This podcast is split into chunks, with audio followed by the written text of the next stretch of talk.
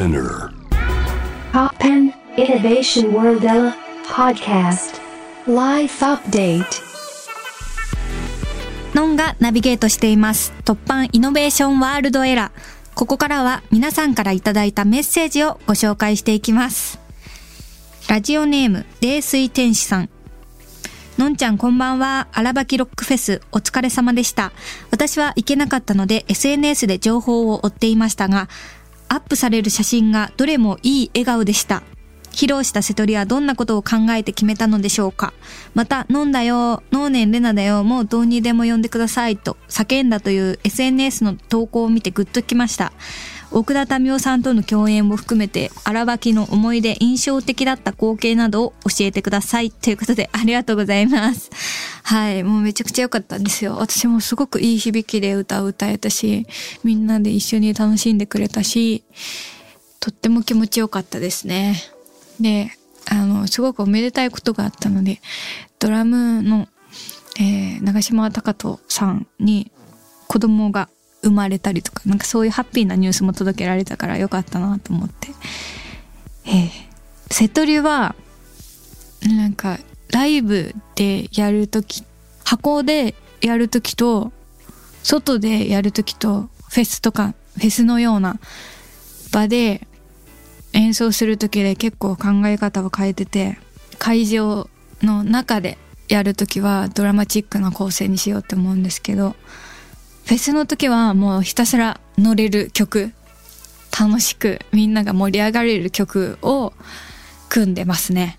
で外で歌って気持ちいいとか外で聴いてて心地よい曲。でそれで上がれるっていうのをイメージして組んでます。かかっこいいロックできる曲を選んでますね。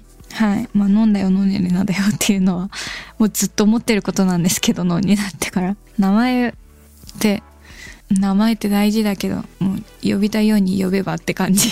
でまあ言ってみました。そうそう。でもこれを言ったらみんないろんな思いがあるからね。みんながなんかいろいろ感じてくれてることを知ってるからなんか私はカラッとしてんだけど みんなグッとくるんだろうなとはなんとなくね考えてたんだけど。えっ、となんか明るい気持ちになってくれたらなと思って言ってみました。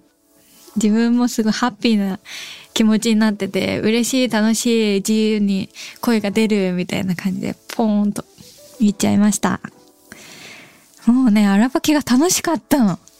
自分の好きな方のバンドのステージも見れたしほんとテンション上がっててエレカシのステージ見に行って衝撃を受けたりとか。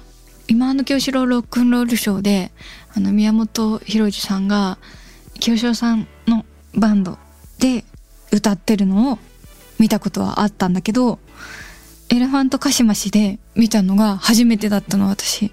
でそれで見た時にめっちゃ面白かったですね。あの時見た人いた？すごかったよね。いやそれがすごい楽しかったな。うっとりさせてやるぜ。とろけさせてやるぜ。バラード聴いてくださいって言ってお金があればいいっていう曲を歌ってね。なんかそうやってかますかますんだと思って痺れました。めちゃくちゃかっこいいなって思いました。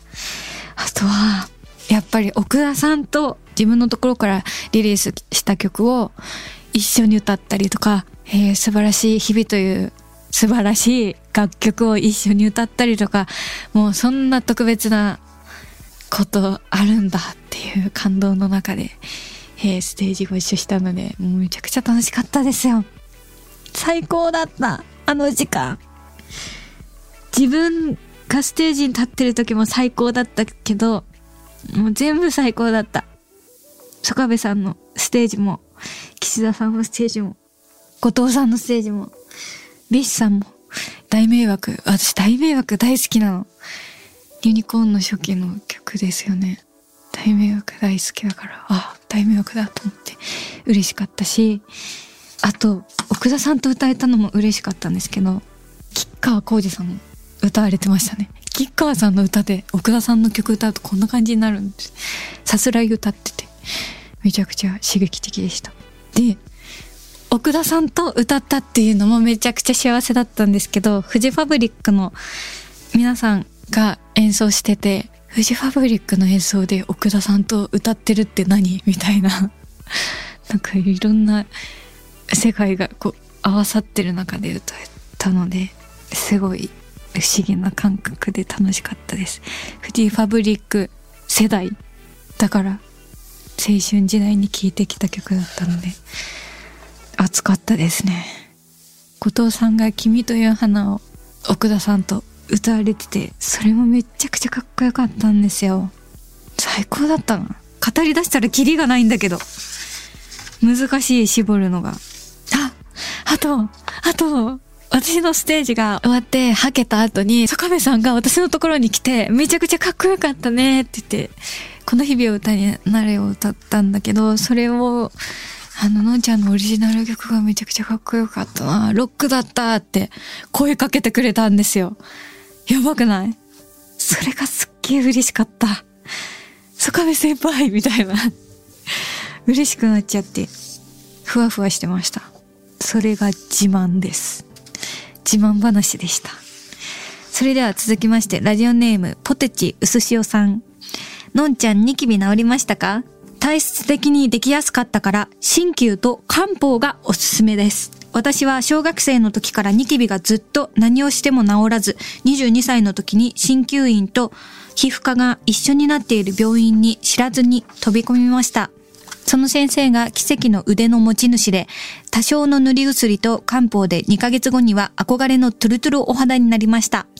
のんちゃんは肌がとても綺麗なので、ニキビとは無縁なのかと思ってましたよ。ポテチやチョコも我慢してるのにね、ニキビは触っちゃダメよ。ということで、ありがとうございます。心配していただきまして。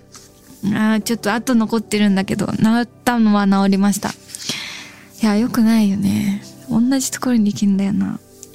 本当に高校生とかまでここ23年数年前までは本当にニキビとは無縁の不摂生しても大丈夫みたいなひっちゃらみたいな感じだったんですけどお肌の曲がり角を迎えてなんかねアレルギーの出る花粉の季節とかにすごい荒れるようになっちゃってニキビともかもすごいできやすくなってしまいできると慣れてないから触っちゃうんですよ。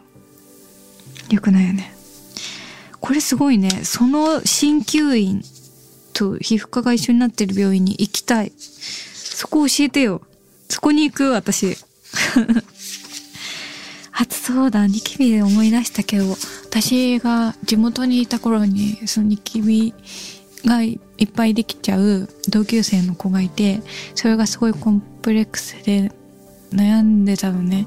その子のニキビが治ってるかなって今でもなんとなくね心配になるの。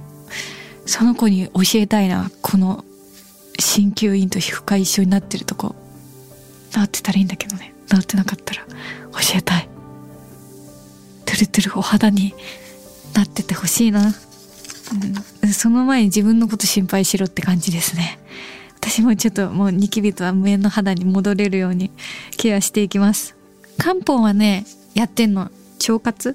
内臓を良くする内臓がいいとやっぱり私も肌の調子もいいんでそれをや今やってる。今度教えてくださいどこかで。なんかタイミングあったら教えてください。ありがとうございます。ラジオネームスイートベンさん。先月の対談も興味深く聞かせていただきました。同じ高みを目指す人が一緒に制作活動をすると、たとえ立場が違っても互いに刺激を与え合って可能性がどんどん広がっていくんですね。のんさんもお仕事をするときに以前ご一緒した方の作品や考え方が刺激になったことがあるでしょうし、逆にのんさんの仕事ぶりがきっと誰かのいい刺激になっていると思います。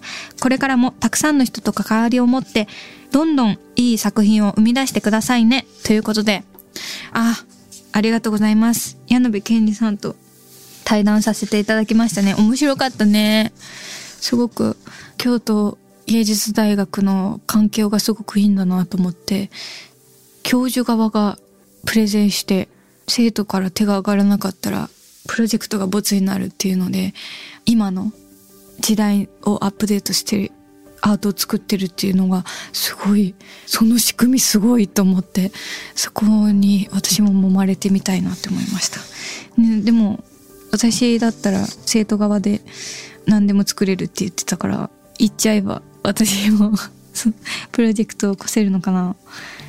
いやめちゃくちゃ楽しかったです。また行きたいな。京都芸術大学。すごい楽しかったんだよね。あの外の階段に森があってその森の空気を吸いながらみんな大学に通ってるんですよ。めちゃくちゃ憧れました。楽しかった。ありがとうございます。番組へのメッセージは番組ウェブサイトメッセージトゥースタジオからお待ちしています。